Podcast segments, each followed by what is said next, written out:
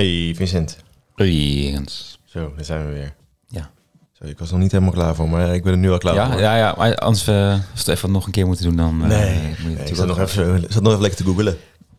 Oh, waar, waar- was je naar op zoek? Ehm, nou, ook nog een beetje naar het onderwerp. Misschien komt dat later nog wel, Hm, spannend. wel terug. Mm, Want vorige week, of vorige week, vorige aflevering had jij het over die eh, Netflix-documentaire, hè? Ja. World War II in Color, The Road to Victory. Je had daar een leuk personage gevonden. Een, een nieuwe baron. Onze allereerste aflevering ooit. Nog opgenomen met een, één, volgens mij één USB-microfoon. Ja, dat was... eh ja, Toen heel gezellig. Ja. Eh, ging over de, over de Rode Baron. Een eh, piloot uit de Eerste Wereldoorlog. Wel bekend bij, eh, bij velen, denk ik. ja. Een bekend verhaal. En ehm, in die nieuwe Netflix-documentaire zit, eh, zit een zwarte baron. Ja. En die komt vandaag, eh, vandaag terug. Ja, ik, ik wilde ja, het vooral een beetje nostalgisch... eh, dat, nostalgische gevoel van die eerste aflevering, dat wilde ik proberen eh, op te roepen. Ja. Wat dan? Ja. Het is nu zo lang geleden. Het is nu, eh, nou ja, hoe lang is het nu geleden? Een jaar of Vier. Vier, ja, vier Ja. alweer. Ja. Bizar. 100 miljoen luisteraars verder. 100 miljoen luisteraars verder, wereldwijde successen, tournees, ja, allemaal afgezegd vanwege de, vanwege de COVID, maar ja, Maar anders. helaas. Nee, leuk. Ehm, en ik weet niet, eh, ik heb nu ehm, nog niet verder... Nee, twee afleveringen verder ben ik denk ik in die documentaire. En ik zat ook even te zoeken over hoe daarop gereageerd werd door reviews en zo. Ik kon niet echt heel veel over vinden. Mhm. Over eh, eh, go- goede reviews over de documentaire. Ik vond, ik vond alleen dat de voice-over van de show is nog wel een bekende voice-over. Want ze was ook een van de stadionspeakers tijdens de Olympische Spelen in Londen 2012. Vond ik even grappig om te, Hm. om te benoemen. Maar voor de rest kon ik heel weinig erover vinden, over hoe erop gereageerd werd. Dat is wel grappig. Ja, het, het is denk ik wel gewoon weer één, eh, Een eenheidsvelen. ja, Ja. precies, dat het niet echt eh, noemenswaardig is. Maar toch hebben Maar wel we... leuk om te ja, ja, en we hebben een, een, een personage uitgevonden, dus dat is fijn. We gaan het namelijk vandaag hebben over eh, Michael Whitman. Ja, Of Michael Whitman. Witman. En eh, eh, nee, ik zag een filmpje vandaag en, eh, door, van een, en, en denk een Britse, Britse man, die noemde hem Michael Whitman. Oh ja, dacht ik, alsof hij eh, Ja, zo uit Oxford was weggelopen. ja, alsof het, een, alsof het een Brit was. Maar het is een Duitser en zijn bijnaam is de Zwarte Baron. En waarom, dat horen we zo meteen. Maar eerst Vincent, voordat we helemaal verder in gaan duiken op het leven van Michael. Hoe heb je nog iets historisch meegemaakt, gezien, gehoord, gelezen? Ik zie dat je niks hebt genoteerd. Oh jawel, je hebt ooit geno- Ik zie het, ja. Ja, joh, ik ben toch altijd goed voorbereid, dat, dat weet jij. Ja. Nee, ik las eh, eh, gisteren, eh, gisteren was het, is dat zaterdag? En Ja, 15 eh, januari. 15 januari. Toen eh sloeg ik krant open en had het NRC en die had een, een hele leuke ja, soort graphic gemaakt van hoe de Russen eventueel Oekraïne zouden binnenvallen. Mhm. Ehm, want dat weten ze dus blijkbaar door allerlei dingen die daar al zijn uitgelekt. En weet, het, weet de NAVO ongeveer wel wat- wat voor soort scenario's ze er zouden kunnen spelen. Ja, Ehm, waarbij ze eigenlijk kunnen komen uit het noorden, uit het oosten of uit het zuiden. Nou, logisch, want uit, uit het westen wordt lastig. eh, wat dat er gaat. Ehm, waar- waarbij ze in het noorden zou- zullen geholpen worden, waarschijnlijk door eh Wit-Rusland, door Lukashenko. ja. je hebt waarschijnlijk ook die herken uitgevoerd op eh, de Wit-Russen. Op, Ja, ja, dat is maar net. ja, ik hoorde ook wel mensen die dachten dat het misschien toch de Amerikanen waren. Hè, maar goed, dan zit je natuurlijk weer redelijk snel in de complothoek. maar dat kan natuurlijk. Ik bedoel, waarom niet? Ehm, Maar ze hebben alle data toch gestolen. Dus ongeveer alle, alle digitale data van Oekraïne, Oekraïnse burgers, inwoners. ja, dat, dat zeiden ze wel inderdaad. Ja. En die, ze- dus op al die overheidssites, een stuk of tien of zo, stond zo'n tekst van we hebben al jullie spullen en eh, Ja. wees maar bang en terecht. Eh, zoiets in, de, al in het Oekraïens, Pools en Russisch volgens mij. Ja. Ehm, stond erop. Ehm, als ze vanuit het zuiden komen, dan zouden ze dus een soort eh, brug gaan slaan tussen de Krim en, eh, ehm, en, en Rusland. Dus, Uh-huh. dus zo langs de kust een soort streep eh, gaan maken. Via Odessa. Nou, Odessa is dan eh, aan, de, aan de westkant. Oh ja, sorry. Dus veel, eh, nog westelijk dan de Krim. Ehm, en uit het oosten zouden ze eh, ja, gewoon zo snel mogelijk ook willen doorstoten naar Kiev. Maar het wordt sowieso niet ja, iets wat je eigenlijk al kent. Dus het, het, wordt- het wordt sowieso eh, gewoon snel, hele snelle acties, een soort blitzkrieg. Gewoon snel ergens zijn en dan eh, forceren dat, eh, dat, dat het opgegeven wordt. Maar jij gaat er al helemaal van uit dat die oorlog gaat plaatsvinden. Nou ja, de, de kans eh, dat het gaat plaatsvinden is, wat ik in de krant las in ieder geval, meer toegenomen dan, dan afgenomen. Door die Eh, eh, door NAVO, de- NAVO, eh, Door de gesprekken ook eh, tussen eh, Biden en, eh, en Poetin. En speelt eh Neres hier nog een rol in? David Neres, die van Ajax nu naar eh Nou, ik, Donetsk ik, is ik vermoed van wel. Ja, ja, ja? Daar zit natuurlijk een hele Braziliaanse enclave daar in Donetsk. Ja, die kunnen dus een, een- letterlijk een, een eh, hele ploeg opstellen bestaande uit Brazilianen. Ja. Ja. als je niet van voetbal houdt, dan gaat je dit natuurlijk niet aan. Maar er is een speler van Ajax naar Shakhtar Donetsk gegaan in deze winterstop voor best wel veel miljoen. Eh, maar daar kunnen ze dus als een Oekraïnse ploeg die 12 of 11 Oekraïners eh, of eh, Brazilianen in dienst heeft. Ja, ja, we hadden het nog over van wat, wat, wat bezielt je dan om daar nu heen te gaan, weet je wel? En die, wat heb je voor leven daar? Maar goed, het, het, het zal goed betalen, denk ik. Ehm, maar de grootste kans is eigenlijk dat er toch de komende tijd meer de- al dit soort digitale acties zullen zijn. Mhm. En dan wil ik nog één dingetje eruit halen. Er was... eh, er stond in van als, als ze via het oosten komen en, en Oekraïne heeft echt een kinderachtig leger, kinderachtig leger. Sinds de Krim-annexatie zijn ze er echt wel aan gaan Ja. bouwen. Miljarden steun gekregen van de Verenigde Staten. Eh, dat de, de Russen, als ze willen, kunnen ze binnen 30 à 40 minuten het hele oostfront eh, wegvagen. Maar dat, dat willen ze niet, want dat kost er dus ook wel heel veel slachtoffers. En als ze dat gedaan hebben, dan zijn ze Oekraïne in. Alleen dan wordt het een soort Vietnam. Dan krijg je zo'n zo'n zieke guerrilla-oorlog. Dat, het, eh, dat het jaren kan gaan duren en ook heel veel schade kan eh, betekenen voor de, voor de Russische eenheden. Ja, bizar. En ze, ze betitelden de Oekraïnse bevolking dus ook echt als eh, echt een vijandige bevolking. Dat stond ook als een van de redenen van dat Rusland misschien niet de aandacht om gelijk een all-out war te starten. Vroeg me gelijk af, hoe zou dat dan in Nederland zijn, zeg maar? Ik denk dat de Duitsers waarschijnlijk dachten, toen ze hier binnenvielen, van nou, dat is niet een per se een heel opstandig volk. Of denk je van wel? Nee, ik denk het niet. Maar misschien is het nu wel veranderd sinds corona. We zijn Ja. redelijk eigen gereid in de, in vergelijking met de rest van Europa. Op het gebied van corona tenminste. Ja. Ik heb toch het idee dat, dat, dat je liever tegen, tegen de Nederlandse bevolking vecht dan tegen de Oekraïnse bevolking. Nou, we zijn sowieso met minder. Ja, We hebben, we hebben onze tanks geleased ja. als leger zijnde. Dus ja, wat dat betreft. Eh, nee, maar dat, eh, dat was even een, eh, een leuk historisch dingetje. Ja, Eh, weinig, best weinig. Ja, je moet het wel echt opzoeken, informatie eh, Klopt. daarover. Ik had een, eh, een Twitter-account heb ik nu gevolgd van, van een, Eng- een Engelsman die daar helemaal, helemaal in zit. Ik ben even zijn naam kwijt, maar Misschien kunnen we het in de show notes kan zetten. het zo wel even erin zetten. Ja.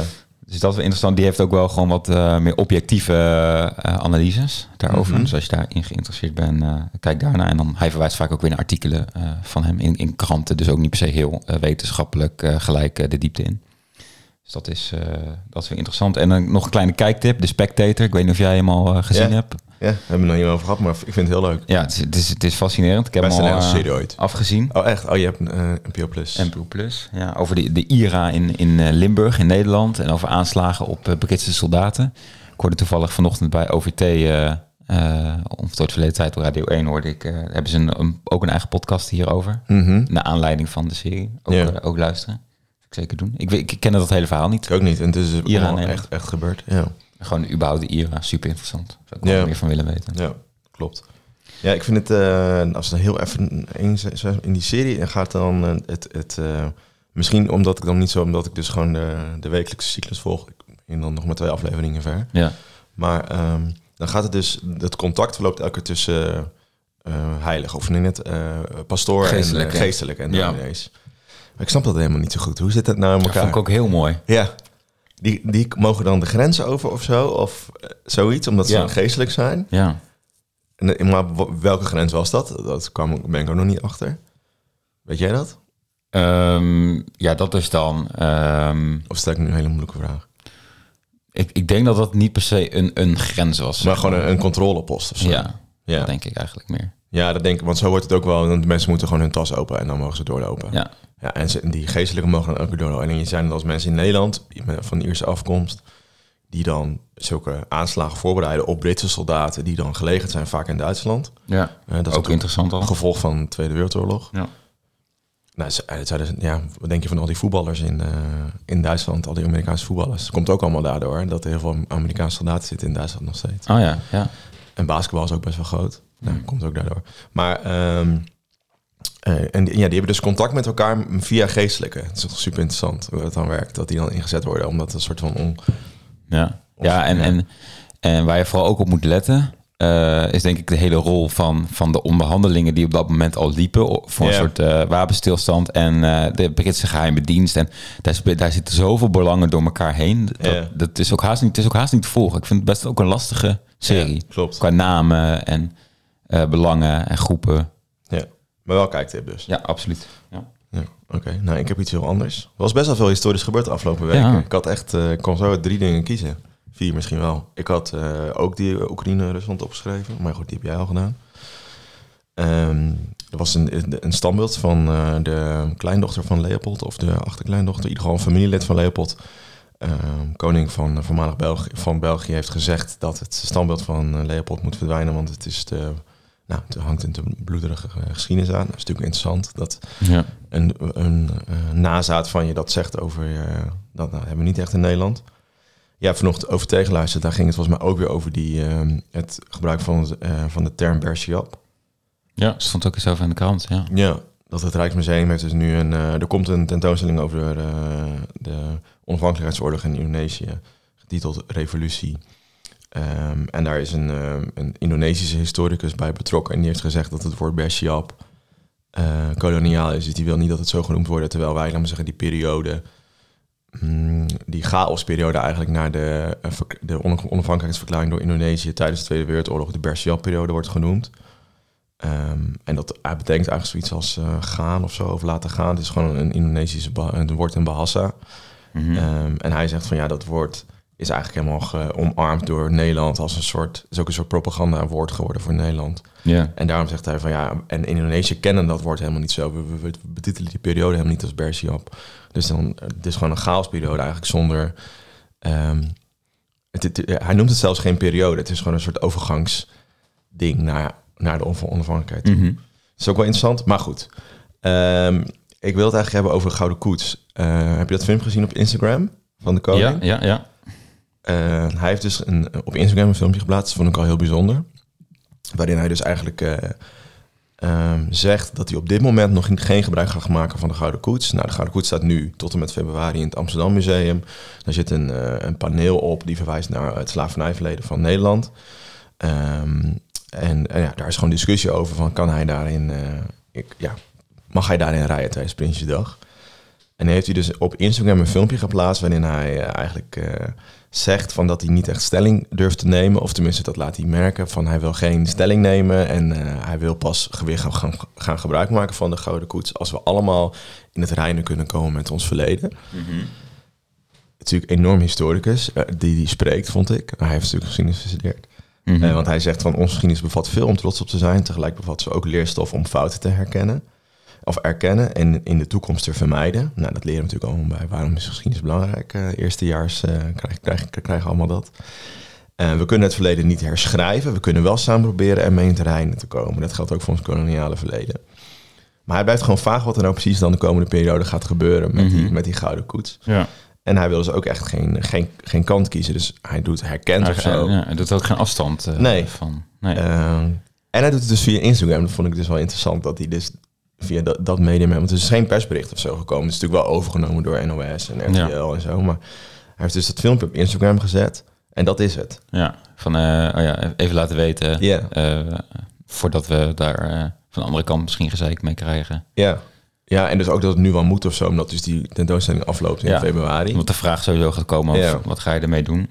Maar ja, dat vond ik ook wel, wat je zegt, het inter- meest interessante wat ik daar had uitgepikt. Ehm, hoe, hoe heet dat? Eh, als, als wij, we, we gebruiken hem nog niet zolang we er niet allemaal klaar voor zijn. Of zo hij.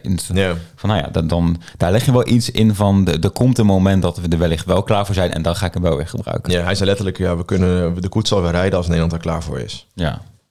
Ja. Dus hij wil... Ja, Ja, dus dus- dat, dus dat dat, is klinkt inderdaad wel hij alsof hij... eh, ja. Maar dat je hem dus, dat je de, ja, dat je de historische eh, onderbouwing en alle kanttekeningen, dat die eerst goed Ja. overgebracht moeten worden. En dat hij daar eigenlijk zonder ehm, ja, schaamte mee kan, kan rondrijden. Maar de- denk je dat dat ooit kan? Nee, ik denk het niet. Maar hij zegt ook wel, en dat, van dat, daar ben ik het denk ik wel mee eens, van we kunnen het verleden niet herschrijven en we kunnen dus ook niet zulke dingen opeens eh, vernietigen of zo, dan, dan Nee. verdwijnt het. Dat is natuurlijk niet zo. Maar, Dat zegt hij natuurlijk ook. maar goed, dat, en, maar dat zeggen de tegenstanders ook niet van, van Nee, nee, gooi nee. hem op de brandstapel. Nee, ze zetten hem in het slavernijmuseum. Ja. ja. Dat is denk ik ook het beste. Ja, nou ja, op het moment in het Slavernijmuseum, zeg maar, dan pak je er eigenlijk één paneel Ja, uit. zo. Terwijl die koets natuurlijk veel meer omvat wat dat betreft. Ja, want die uiteindelijk vertelt ehm, die, die koets denk ik vooral het, eh, eh, het verhaal van 1900 dat hij geschonken werd. Ja. Aan, ja, dus dan is er dus en een soort van heropleving van, eh, van het Koningshuis in Nederland. Ja. Ehm, en er was natuurlijk in 1900 of in, rond 1900 ook een soort van herwaardering voor ons koloniale verleden. En halen we trots uit. Dus dan is het ook een soort van logisch dat er zo'n paneel komt. Net als dat het logisch is dat er toen allerlei eh, Indische buurten ontstonden. Want we moesten onze koloniale verleden blijven herdenken. Ja. Dus volgens mij past het veel meer daarin dan... eh, maar goed, dat, is altijd, dat, blijft, dat blijft een discussie. Maar ik vond het gewoon heel interessant dat en hoe die dat die bo- boodschap dus geeft. Een soort van, nou, eigenlijk ge- geen boodschap. Want hij zegt van, ik snap het dat er gedoe over is. Maar ik wil nog geen keuze maken. Ehm, en dat hij dus dan ook via Instagram doet. Dat vond ik ook wel interessant. Maar Hey, goed. denk je dat die, ehm, eh, dat die koets, eh, want die is nu dus nu ge- gerestaureerd. Ja. Denk je dat die nu ook bepanserd is? Wow. Na, na, na het vaccinelichthoudersincident. Eh, En daarmee gelijk een, wil ik gelijk natuurlijk een brugje slaan naar, naar de naar het onderwerp. Ik denk wel dat er eh, misschien wel steviger glas in zit dan, eh, dan voorheen. Ja, dat, Maar kan dat, vrij hè? glas? Ja. Dat kan denk ik niet, want het is Kan te dik. de- het zit er past nooit in die, eh, in die deurtjes van die koets, joh. Nee, maar ja, toch? Je zou toch zeggen dat dat moet, soort van. Ja, zo, we zullen vast wel een of andere Israëlische eh, expert hebben ingeschakeld... die dan een soort nano-glas of zo, die dan de kogel weer terugstuurt. Ja, dat denk ik. Of een soort van, een soort van eh, afweergeschut op die... eh, Of hij zit er gewoon nooit in. Dat kan natuurlijk ook. Dat is een soort wisseltruc doen. Er zit altijd een lookalike van hem in de gouden koets. En als hij dan aankomt, dan doen ze snel een, een wisseltruc. Dat denk ik eigenlijk. Dat is wel het designated survivor. Ja. En dan dat hij dat zelf is. Ja, ja grappig. Ja, oké, laten we snel doorgaan naar, naar onze Michael Witman. Sorry, ik zeg Wietman. weer verkeerd. Wietman. Ehm, geboren op eh, 22 augustus 1914 en hij is dus de Zwarte Baron. En eh, jij zei het net al, je, je maakt al een bruggetje naar de tank, want hij is, staat vooral bekend eh, als, de, als een van de ehm, meest geslaagde tankcommandanten uit de geschiedenis, uit de nazi-geschiedenis, laat ik het maar zo even zo, eh, noemen. Ja, We komen later nog wel even terug op zijn. eh, op het einde komen we nog even terug op hoe die herdacht wordt. Dat is ook wel interessant nog steeds, vind ik. Ja. Ehm, hij is geboren in, eh, net voor de Eerste Wereldoorlog in Beieren. Eh, toch? Ja. Ja. ja. 14 eh, of 22 april. Ja. In 1934 voerde hij zich uiteindelijk bij het Duitse leger om in 1936 lid te worden van de SS. En dat vond ik wel, dat had jij net opgeschreven, dat hij diende als persoonlijke lijfwacht in instantie van, eh, van Hitler. Ja. En hij deel aan de annexatie van Oostenrijk, de, de Anschluss. En zijn eerste ervaring als tankcommandant deed hij op tijdens, de, al eerder, de, tijdens de operatie Barbarossa. Wat was dat ook alweer, Vincent? Eh, operatie Barbarossa was, eh, eh, was een operatie van, eh, van Nazi-Duitsland om de Sovjet-Unie binnen te vallen. Eigenlijk elke natte droom van elke dictator die wil altijd de Sovjet-Unie of Rusland binnenvallen. Altijd een super slecht idee om te doen. Ja. misschien als hij het niet gedaan had en hij had het gewoon daarbij gelaten en een beetje vrede gesloten met Engeland. En nou, dan was het nog best waar kunnen komen misschien. Hitler. Hitler, ja. Ja. Maar ja, ze willen altijd meer. Moeten altijd megalomanen, weet je. Ja. Eh, maar operatie Barbarossa was eh, ja, dus het invallen van de, het binnenvallen van de Sovjet-Unie. ja, en hier leidde hij dus een, een, een soort stug, eh, hoe heet dat? Een stug 3 Ja. tank. Een, En dat- eh, wat was dat precies? Een Sturmgeschütz. Eh, dat was een, eh, eh, ja, een soort een, een hele lichte tank, meer een soort eh, bewapende snelle wagen, eh panzer, bepanzerde wagen die, eh, Ja. die snel over het slag, eh, slagveld kon, eh, kon bewegen en ook wat verkenningen kon doen. Eh, en met name gericht was op het eh, ondersteunen van de, van de infanterie en niet per se om een soort tankoffensief eh, uit te voeren. Kon hij wel schieten. Kon wel schieten. Ja, ja, het, zat wel een, het zat wel een geweer op. Alleen had, hij, had hij maar één, één kanon op de voorkant zitten. Niet zo'n hele grote. En nog wel wat mitrailleurs. Ehm, alleen er zat geen geschutskoepel op. Dus je kon niet je kanon draaien. En zeg maar stil blijven staan en de bovenkant draaien. Dat kon niet. Dus als je, zo ja. als je ja. iemand wilde raken, moest je echt mee rijden eh, met je voertuig. Ja. En alleen het kanon kon 25 graden, als ik het goed heb, omhoog en naar beneden. Ja, ik snap hem. Ik snap hem. Ehm, maar, en hij heeft dus, dus hij, hij is eigenlijk begonnen in zo'n klein eh, tankje dan maar. Ja. Maar hij heeft natuurlijk geluk gehad dat het oorlog was, dus dat de ontwikkeling van tanks Hij heeft echt geluk dat het oorlog was. ja. Ja. Veel mensen hadden pech. Hij had geluk. Ja, want hij kon zijn natte droom als tankcommandant eh, Uh, beter, nee, je kunt, daar, je kunt daar niet zoveel over vinden. Maar het is natuurlijk logisch dat als er oorlog is, dat er de ontwikkeling van materialen ook Absoluut. sneller gaat. Absoluut. Um, en in de eerste twee jaar van de Tweede Wereldoorlog waren de geallieerde tanks, dus de tanks van Engeland en Amerika, stukken sterker dan de tanks uh, van de Duitsers. Maar met slimme tactieken wisten de Duitsers alsnog uh, de gevechten met hun tanks te winnen. maar uiteindelijk was het dus wel nodig om, om betere tanks te hebben. Ja, dat werd wel duidelijk. Uiteindelijk, voordat die oorlog begint, zit je allemaal in je fabriek, in je werkplaats. Ingenieurs denken over, nou, wat is de beste tank? En op een gegeven moment, yeah. je hebt natuurlijk wel inlichtingendiensten die wat, je wat vertellen van, nou ja, zij zijn ongeveer zover. Maar daadwerkelijk op het slagveld zie je dan mensen van, nou, dat valt toch tegen. En uh, de tanks, Frankrijk heeft al best wel vroeg ingezet op een, uh, de tankdivisie. Mm -hmm. Onder andere door uh, generaal de Gaulle. Op dat moment yeah. was hij nog kolonel of zo. Um, maar toen kwamen ze erachter van ja, we, we, moeten wel wat met die tanks. Hè. Dus uh, in uh, mei uh, 41 kregen de ingenieurs van, van Porsche, dus van het automerk, en van Hens, Henschel, dat was een, die maakte allemaal locomotieven in Ja. Duitsland. Um, en ook wel schepen, geloof ik. En later maakten ze ook allemaal vliegtuigen. Maar die werden gevraagd om een, om een zwaardere en betere tank die bestand was tegen die betere tankmacht van de geallieerden te bedenken. Ja, ja. Ja, en toen kwamen zij dus met, uh, met het ontwerp van de T34. Nou, nee, de T34 Oh. was, uh, uh, was, was Russisch. Ja? Um, en dat was, dat was wel grappig, want uh, nou, in 41 werd, werd dus, dat dus al gevraagd. En uh, in mei 41 en in juni 41 begon dus die operatie Barbarossa, waar uh, Wiedman op die Sturmgeschütz zat. Uh, en daarin kwamen ze de T-34 van de Sovjet-Unie tegen. Mm -hmm. uh, ze wisten uiteraard al wel dat dat wel een prima tank was. Um, alleen ze waren er toch wel een beetje door, uh, door overdonderd. En uh, nou ja, toonden te meer aan dat ze snel een, een andere wapen moesten gaan, een andere tank moesten gaan ontwikkelen. Ja, want, want je zegt dus de wapens van de, die op de Duitse tanks gemonteerd waren, waren niet sterk genoeg om die T-34 tank te nee. vernietigen. Nee, daar kwamen ze niet doorheen. Dus uh, ze hadden sterkere, sterkere wapens nodig. En ze hadden de, de, de tanks die de Duitsers toen hadden, daar hadden ze drie tanks nodig om één zo'n T-34 kapot te schieten. En nou ja, je, je begrijpt dat.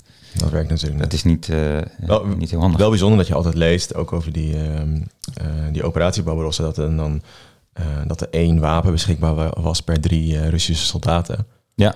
Uh, maar ja, dat, die operatie Barbarossa. Want in het begin ging het best goed hè, voor Duitsland. Tijdens de operatie Barbarossa. Tot het weer insloeg, toch vooral? Ja, de, altijd de winter, hè? Ja. Die Russische winters. de, beer, nee. de Russische beer.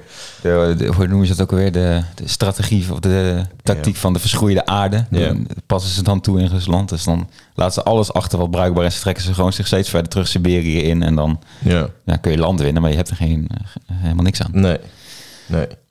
Nee. Maar dus die, uh, die, die, die ingenieurs van Porsche en Hensel kwamen dus met de Tiger tank. ja, uiteindelijk Hensel heeft, uh, heeft gewonnen. Uh, ze hebben allebei dus een uh, ontwerp ingediend. Ja. Uh, alleen die van Porsche, die, die bevatte te veel koper met name. En, en dat was en, gewoon prijzig. En dat was gewoon te duur en ja. ook gewoon te schaars. Je kon er niet eens aankomen. Um, en het duurde veel langer om ze te maken. En die van Hensel was wat beter massaal te produceren. En eigenlijk nog niet. Er bestonden geen productielijnen waarin Tigers werden gemaakt. Het waren echt nou ja, een soort BMW's waren het. Het waren echt overgeëngineerde ja. uh, machines die in, in theorie heel goed waren, maar in de praktijk van oorlogsvoering uh, ja, niet echt konden voldoen aan, uh, aan de vereisten. Ja, dus, dus als hij kapot ging, moest je weer terug naar de werkplaats, moest je daarheen gesleept worden, weer helemaal gerepareerd worden. Ja. Dus er weer allerlei mannen aan, aan werken. Terwijl zo'n T-34 van de, van de Sovjet-Unie, die kon op het slagveld eigenlijk nog uh, ja, een klap op de hamer, met de hamer uh, en hij deed het weer, zeg maar. Die, die Ja. was niet stuk te krijgen. Nee, nee. En als hij stuk ging, hadden ze er nog duizend andere. Ja. Om, omdat ze gewoon veel sneller ook gemaakt konden worden. hè. Dus dat was een... En wat ik ook wel grappig wat jij net zei, als, dat, eh, als er dus zo'n zo'n Tiger tank kapot ging, dan moest hij dus door een andere Tiger tank gesleept worden, omdat het anders, dat, anders lukte het niet. ja. En die ging dan vaak ook weer kapot, omdat hij dan een overhitte motor had. ja, ze hadden in het Duitse leger hadden een soort eh, tractortjes of zo. Ja, En die deden dat dan normaal. Maar daar had je er dan ook al drie van nodig. Om die Tiger eh, te slepen. Dus ja, de oplossing was dan maar... eh, laat een andere Tiger hem slepen. Maar ja, die was er ook niet op eh, gebouwd. Dus dan kreeg je een overhitte motor. Nou ja, zo zat je van, van de regen in de drup eigenlijk. maar toch was de Tiger tank wel eh, een belangrijke vooruitgang voor Duitsland. Ja, het was een hele goede. Het was een hele goede en vooral krachtig qua Ja. geschut, toch? Ja.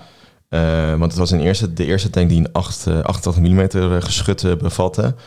Eh, dit was eigenlijk, eh, eh, dit werd eigenlijk gebruikt als luchtafweergeschut vo- voornamelijk, maar dat past Ja. dus nu ook op de tank, dus je kon echt... Dat waren al die grote kanonnen eigenlijk die... bijvoorbeeld bij, van D-Day ken je ze wel. Hè? Die stonden allemaal zo langs de kust.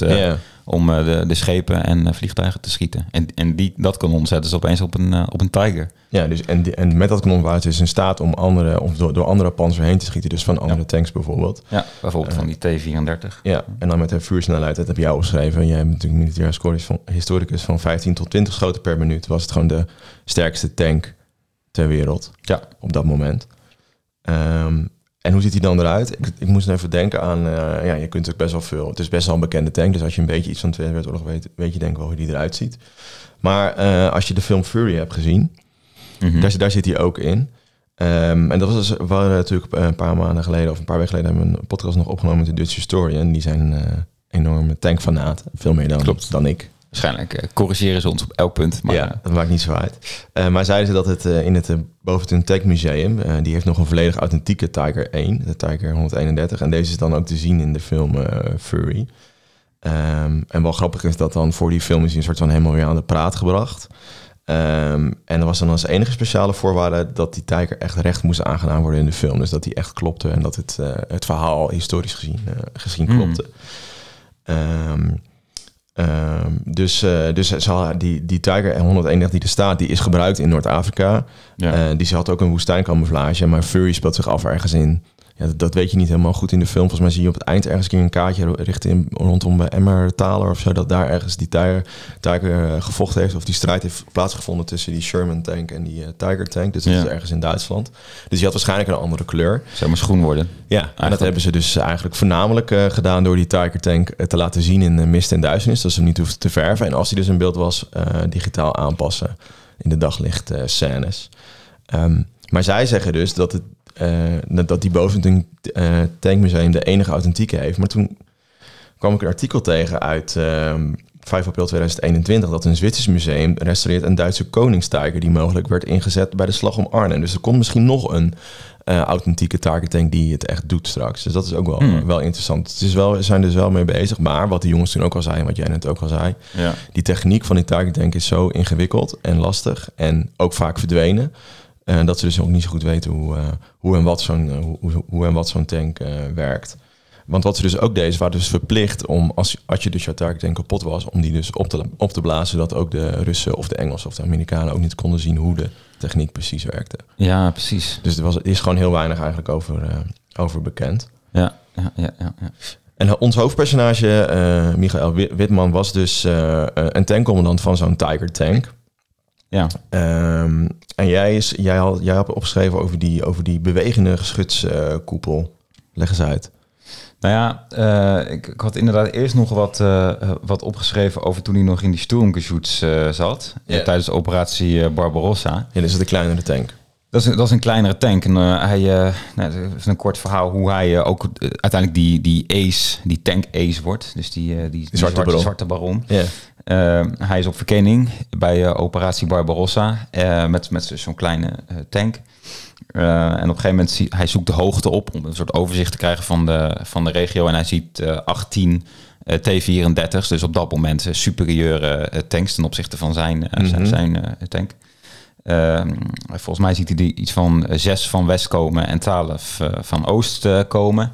Hij, rap- hij rapporteert dit aan, het, aan de basis en eh, eh, zij zeggen van ja, niet aanvallen. Ja, uiteraard, je gaat niet met één zo'n lichte tank 18 van die zware tanks aanvallen. Slaat nergens op. Nee. Maar goed, je, ja, je, je voelt wel aan eh, waar het heen gaat. Je Eh, moet zwarte baron worden. je, je wil, je wil zwarte baron worden. Je bent jong, je wil Ja. wat. Hè? Eh, overigens, precies dat. Dat lees je ook. Je bent jong en je wilt wat. Dat, heel veel, dat was een beetje de drive van al dat soort gasten. Ja. Ehm, hij, hij negeert dit bevel en eh, eh, hij daalt af naar het lager, eh, lager terrein. Eh, om die confrontatie dus eh, op te zoeken. En dat is wel grappig wat hij doet. Hij, hij gaat dus eh, van de ene heuvel. hij zag ze op de volgende heuvel. Dus hij gaat naar beneden, het dal in. Dus tussen die twee heuvels. Mhm. En op het moment dat die Sovjet-tanks dus de tegenovergestelde heuvel afkomen rijden. Eh, je moet even goed visualiseren. Ja. Eh, maar zij rijden dus de heuvel op en op, dan staat je lopen natuurlijk omhoog. En daarna ga je naar beneden Ja. als je dat puntje over bent. Dus op het moment dat eh, die Sovjet-tanks het puntje overgaan, dan is die, ja, die loop die staat ergens rechtdoor. Terwijl Michael in dit geval, Michael, die, die stond al helemaal laag. Met zijn uh, loop al helemaal schuin omhoog. Dus ze komen het puntje over en hij schiet ze gelijk uh, kapot. En dat doet hij met uh, drie tanks. Ja, uiteindelijk komen die anderen komen er allemaal aan. Dus dat, dat is geen doen meer. Dus hij vlucht. Hij probeert zich te verstoppen in het bos. Maar hij heeft dus wel drie van die T-34 tanks op die manier kunnen... Ja, ja wat, wat sowieso onmogelijk was wat dat betreft. Maar door gewoon tactisch uh, zich slim op te stellen... Uh, wist hij er zo drie, drie kapot te schieten. Ja, dus dat zegt al iets over zijn eh, strategische ja, vermogen. precies. Dus hij verstopt zich in de bos uiteindelijk. Nou ja, wordt toch gezien, want nou ja, te veel tanks. Um, en wat hij doet is door snel te manoeuvreren, dus heel snel crisscross door overal doorheen te rijden eigenlijk, is die, is die T-34 gewoon te vlug af en schiet hij er nog, schiet hij er nog vijf, nee nog drie uh, schakelt hij eruit, totaal zes. Mm -hmm. Dus uh, twee keer drie, uh, drie stuks. En uiteindelijk krijgt hij hiervoor het IJzeren Kruis tweede klasse. Dus een van de hoogste onderscheidings, onderscheidingen van, van het Duitse leger. En wordt hierdoor dus ook officier bij de, bij de SS. En ik denk dat daar ook een beetje zijn carrière soort, in de stroomversnelling komt. Ja. Dat hij echt op de radar komt van nou, dat is, uh, dat is één die je moet hebben. Dus het is ook niet raar dat hij op een gegeven moment in zo'n Tiger uh, gezet wordt. Ja, want, hij, want de opgedane ervaring dus die hij die, uh, in die Stug 3 opgedaan heeft. Dus, en dat tactische, maar ook hoe je dus zo'n je gevechtskoepel moet manoeuvreren. Gebruikt hij dan later bij die, bij die Tiger tank, toch? En dan voornamelijk bij de slag bij Koersk. Ja, dat is, dat is wel grappig. Want wat je al zei, die, die 88 mm uh, kanonnen die op die Tiger tank zitten. Op een gegeven moment, ze zijn in Koersk. Nou, zijn we heel erg anders. Uh, Zuidoost-Europa, bij, bij Oekraïne in de buurt. komt toch alles weer bij elkaar, hè? Komt alles weer bij elkaar. Komen die T-34's, die komen in grote getalen op die Tigers afrijden. Dus die Tigers die staan gewoon op een linie. Yeah. Um, en die schieten ze één voor één af, die T-34's. Want die T-34's, de bereik van hun kanonnen was veel lager dan van de Tigers. Dus die Tigers konden gewoon blijven staan. Want die schoten van die T-34's konden daar toch niet komen. Dus één nee. voor één schieten ze ze gewoon af. Ja? Mm-hmm. Um, maar het zijn er gewoon te veel. Uh, uh, de Sovjet-Unie heeft op een gegeven moment gekozen van... wij gaan vol op de oorlogsproductie. In Siberië heel veel fabrieken opgezet. En ze, nou ja, één voor één komen ze van de band uh, rollen, die T-34's. Yeah. Dus ja, je kunt nagaan. Je kan elke keer kun je er maar één uitkiezen. En dan rijdt er weer één tussendoor, bij wijze van spreken. Dus op een gegeven moment zijn ze dicht bij elkaar. Yeah. en dan komt een beetje de... Uh, de zwakte ook van de Tiger Tank uh, tot uiting. Want mm-hmm. er, zat geen, er zat geen beschut op voor, voor dichtbij. Nee. dus wat ze moesten doen is eigenlijk weer verder weg proberen te komen om ze dan weer te raken. Maar dat kon uiteraard niet. Dus wat Wietman doet, en dat heeft hij dus in die, in die stoeg, in die stoemkesoets geleerd. Yeah. Dat je ook gebruik maakt van het rijden met de tank. In plaats van dat je meer zo'n mobiele... Kanon bent, ja. Ja, mobiel kanon bent. Dat, dat je ook echt een voertuig uh, uh, bent. En wat hij doet, is dat hij... Uh, hij heeft natuurlijk nu wel een geschutskoepel. Dus een, een loop die kan draaien. Mhm. En wat hij doet, is een combinatie van... en bochten maken door rijden en de geschutskoepel. Dus je kan voorstellen, dan kun je twee keer zo snel draaien eigenlijk. Ehm, en op die manier eh, ja, schiet hij toch wel een hele hoop T-34's alsnog eh, af.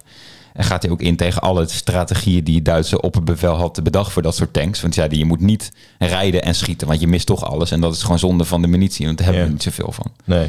Maar goed, hij, eh, ja, hij bewijst het tegendeel en schiet er een hele hoop kapot. En dan ja, vanaf dat moment is zijn, Zijn sterreizende. zijn sterreizende. En daarna komt er natuurlijk nog één eh, slag waarin hij echt dat, dat afmaakt. Dus even ter, eh, ter samenvatting nu. Ehm, want ik, dat laatste stukje heb ik niet helemaal goed begrepen. Dus hij, hij, hij maakte dus eh, goed gebruik van dat die tank kon rijden. Eh, en dat die gevechtskoepel of die geschutskoepel op 360 graden kon draaien.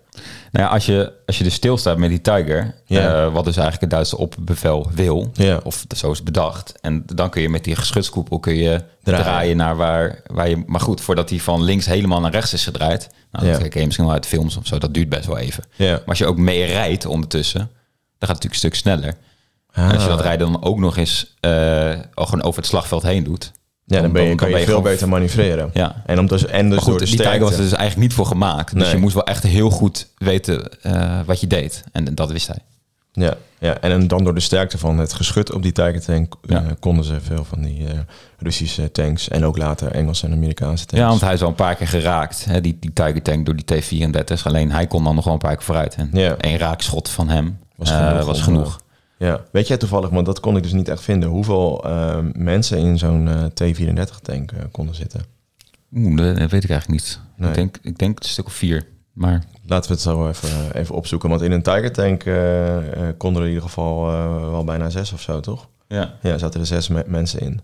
Dus ja, ik zat even te... Want jij hebt het over dat dan eigenlijk werden dus die, Tiger, of die T34 tank ook gewoon een soort van opgeofferd. Eh, van zoveel Ja. mogelijk maken. Dat betekent dus ook, maar dat betekent ook dat de mensen worden Ja, en die T34 was absoluut ook geen toptank wat dat te gaat. Eh ze gingen er ook heel veel stuk al voordat ze er waren. En het was echt kwantiteit boven kwaliteit. Ja. Maar uiteindelijk heeft dat geen, eh, geen windeieren gelegd. Nee, De Sovjet-Unie. nee. Oké, laten we snel... eh, laten we snel gaan naar onze nieuwe, nieuwe quizboek.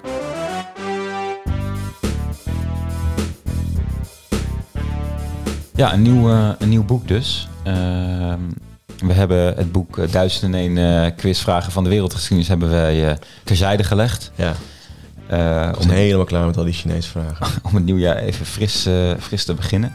Was je nog blij met je, met je prijs, hoor ik? Nee, niet echt eigenlijk. Ja, het went ook wel. Hè. Ja, ik heb al een jaar gehad en... nee, ik heb het hele... Kijk, kijk elke dag kijk even naar. Snap ik. Dan sta ik er even bij Ja. stil. Ik kijk ook altijd als ik hier kom meteen naar je. Ehm, waar we op uit zijn gekomen, en dat was wel opvallend. De, de keuze is eh, niet reuze. Als het gaat om uh, geschiedenisquizboeken. Nee. Ehm, maar we zijn uitgekomen op de grote geschiedenisquiz oefenboek van eh, Willem Melging en Janna Laven. Uit 2004. 12 volgens mij, kan dat?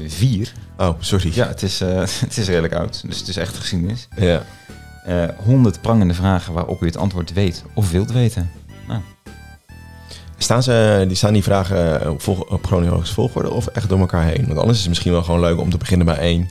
Ze staan, eh, niet, of ze staan niet op chronologisch volgorde. Dus Ja, kunnen wel beginnen bij één. Bij één. Ja. Nou heb ik één zelf al gelezen, dus die zou ik aan jou vertellen. Oh ja, zo ben je dan ook wel weer. Hè? Ja, ja. En is het niveau hoger of lager? Ehm, nou, het, is, het is wel lastig. Het is wel lastig. Het is wel allemaal meer keuze. Oh, dat is chill. Dus dat is op zich ook leuk. Dat is ook leuk, makkelijk stellen op je Instagram. En een beetje context erbij. Gewoon goede onderbouwing. Dat wist hij ook nog wel eens in dat andere quizboek. Ja, altijd. En altijd. Ja. Oké, Eh, nou, dus, je- dus jij begint gewoon bij vraag 1 en dan stel ik vraag 2 aan jou en dan gaan we gewoon zo verder. Ja, ik, ik, eh, ik steek van wal. Yep. Eh, de strijd tegen het water. Dat is de kern van de Nederlandse geschiedenis. Bij de watersnoodramp van 1953 moesten meer dan 100.000 mensen geëvacueerd worden.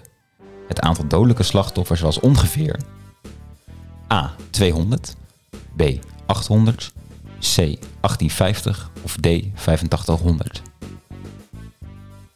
Jemig. 200, 800, 1850 of 8500. Mm.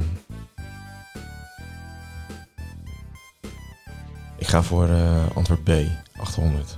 800, nee, dat is niet goed helaas. Shit. Nou, dan kunnen we die stellen aan eh, Stel Die, eh, op het internet. op het internet. Nou, op die jij hem ook weer fout hebt. Nou. Nee, ik heb ze natuurlijk allemaal al gelezen. Ja, zo ben jij wel.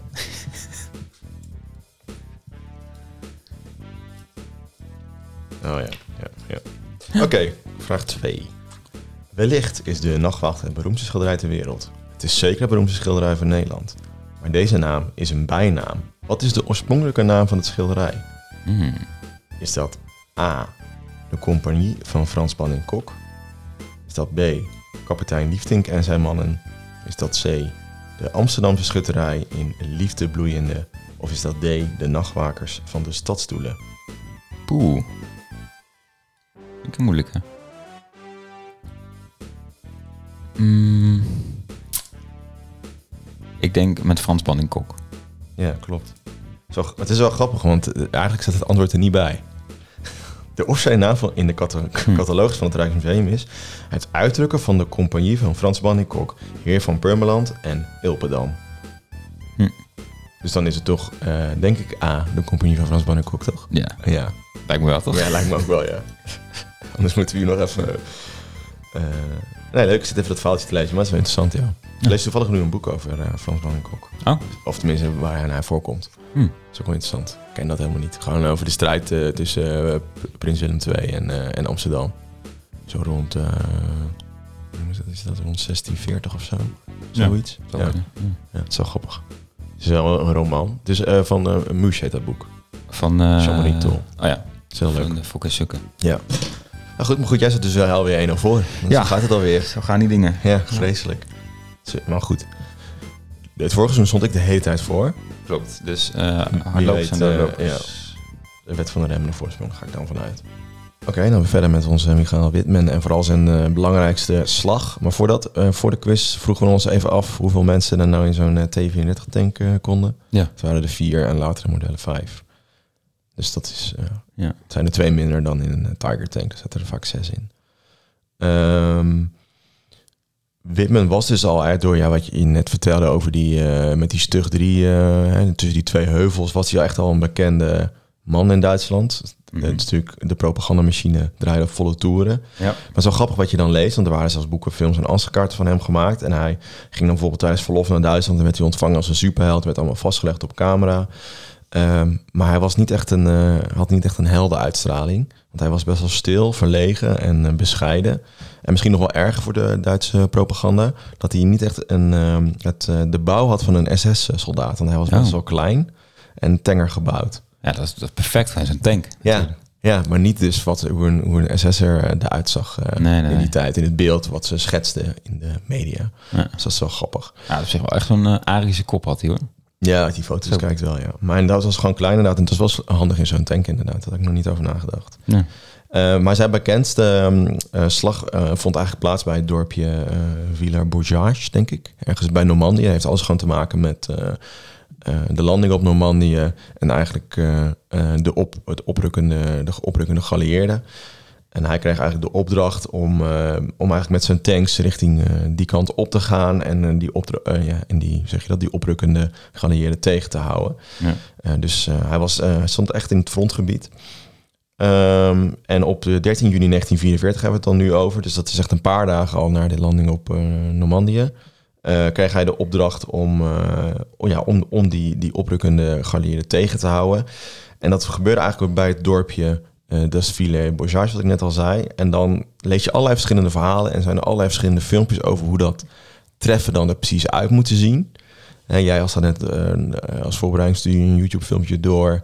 Dat was weer heel anders, zag er heel anders uit dan hoe bijvoorbeeld op de Wikipedia-pagina in het Nederlands staat. Nou, de Wikipedia-pagina in het Engels is nog weer anders. ja. En alles wat aan vasthangt. eh, Alle bronnen waar ze naar verwijzen zijn ook weer anders. Dus het is Ja. denk ik een beetje eh, ehm, onduidelijk. Ja. En het is wel zeker De- toch een resultaat van die propagandamachine, denk ik. Waar je het over Zeker, ja, zeker. Ehm, maar het komt er eigenlijk op neer dat, eh, dat hij waarschijnlijk heel tactisch is geweest, zoals we hem kennen. Hij was echt een denker. Eh, en dat hij waarschijnlijk eh, op de een of andere manier de, de Britse, vooral de, nou, voornamelijk de Britse voertuigen geflankt heeft. Ja. Ehm, en ook gebruik heeft gemaakt van zijn machinegeweer op zo'n Tiger tank. En daarmee bijvoorbeeld alle, allerlei voertuigen, voornamelijk die er waren voor transport, heeft kunnen opblazen. En daar zijn al wel foto's van. En die gingen voornamelijk in de fik doordat hun benzinetank eh, ontplofte.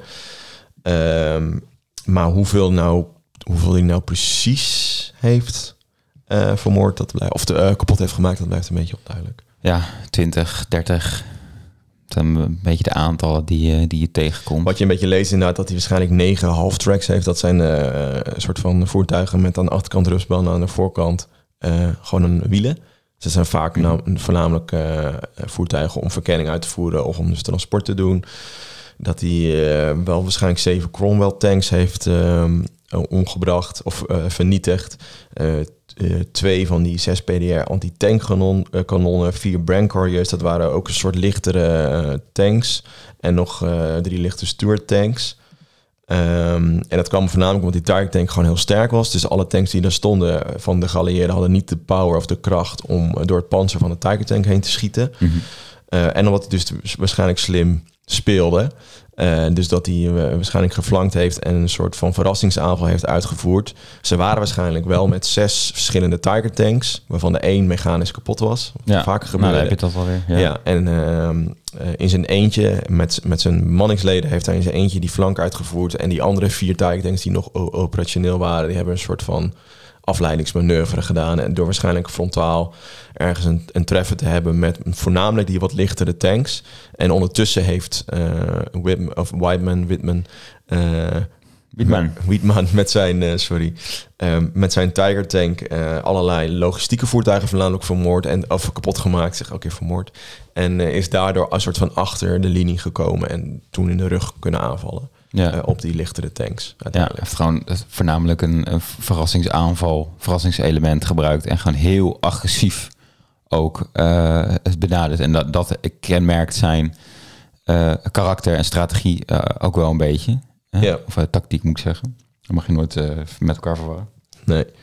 Eh, zijn tactiek was heel agressief eh, benaderen, verrassingsaanvallen, eh, gelijk schieten, eh, gebruik maken van, eh, van de chaos die er ontstaan ontstaat. Hè? Want dit was, het gaat hier gewoon om een kolonne aan, aan Britse voertuigen die op weg was ergens naartoe. Dus niet per se. Ze natuurlijk wel op een hoede, maar niet in een soort aanvalsmodus. Nee, zaten. het was niet echt een frontlinie dat ze tegenover elkaar stonden. of Nee, zo. precies. Met, met, met allebei een plan. En eh, nee, hij, eh, hij kwam uit een, eh, als een dief uit de nacht. Eh, en, eh, en begon eh, te schieten. En voordat eh, gereageerd kon worden, had hij er al eh, een aantal, eh, aantal vernietigd. En zo is hij even doorgegaan. En op een gegeven moment eh, wordt zijn tank eh, geraakt in het stadscentrum door een, door een anti, anti-tank kanon. Mhm.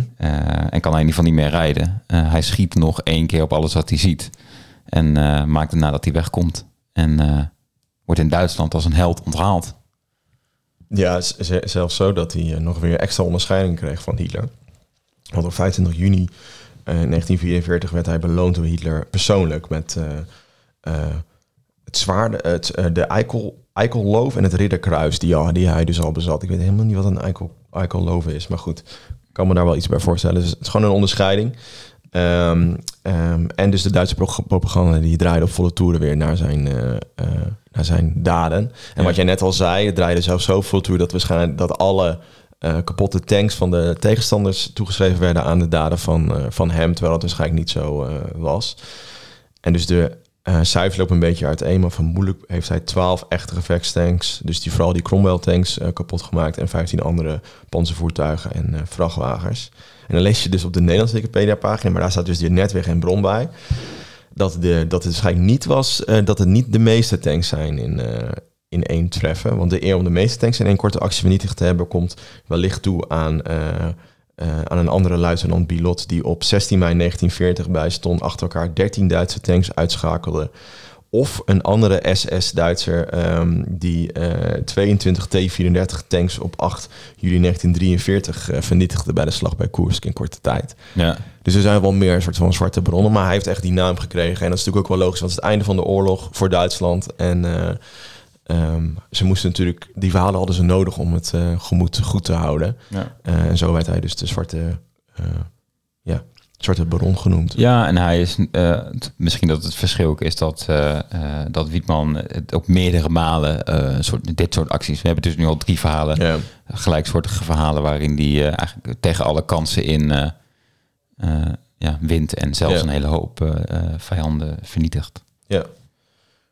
Oké, dus dan weten we nu hoe hij, hoe hij zijn bijnaam komt. Een beetje een onduidelijk treffen, maar Ja, hij ontsnapt dus eigenlijk aan, aan de dood. door... Eh, heel- in, in die laatste slag. Hè. Op een gegeven moment, eh, nou ja, hij vlucht en hij weet eh, te ontkomen en wordt eh, als held binnengehaald. Maar eh, uiteindelijk zal hij, eh, zal hij de oorlog niet overleven. Ja, want het, op 8 augustus 1944, dat is dus anderhalve maand later ongeveer, eh, of twee maanden later, ehm, gaat hij, eh, ja, vindt hij zijn eh, dood ook in een, eh, in een actie in een tank.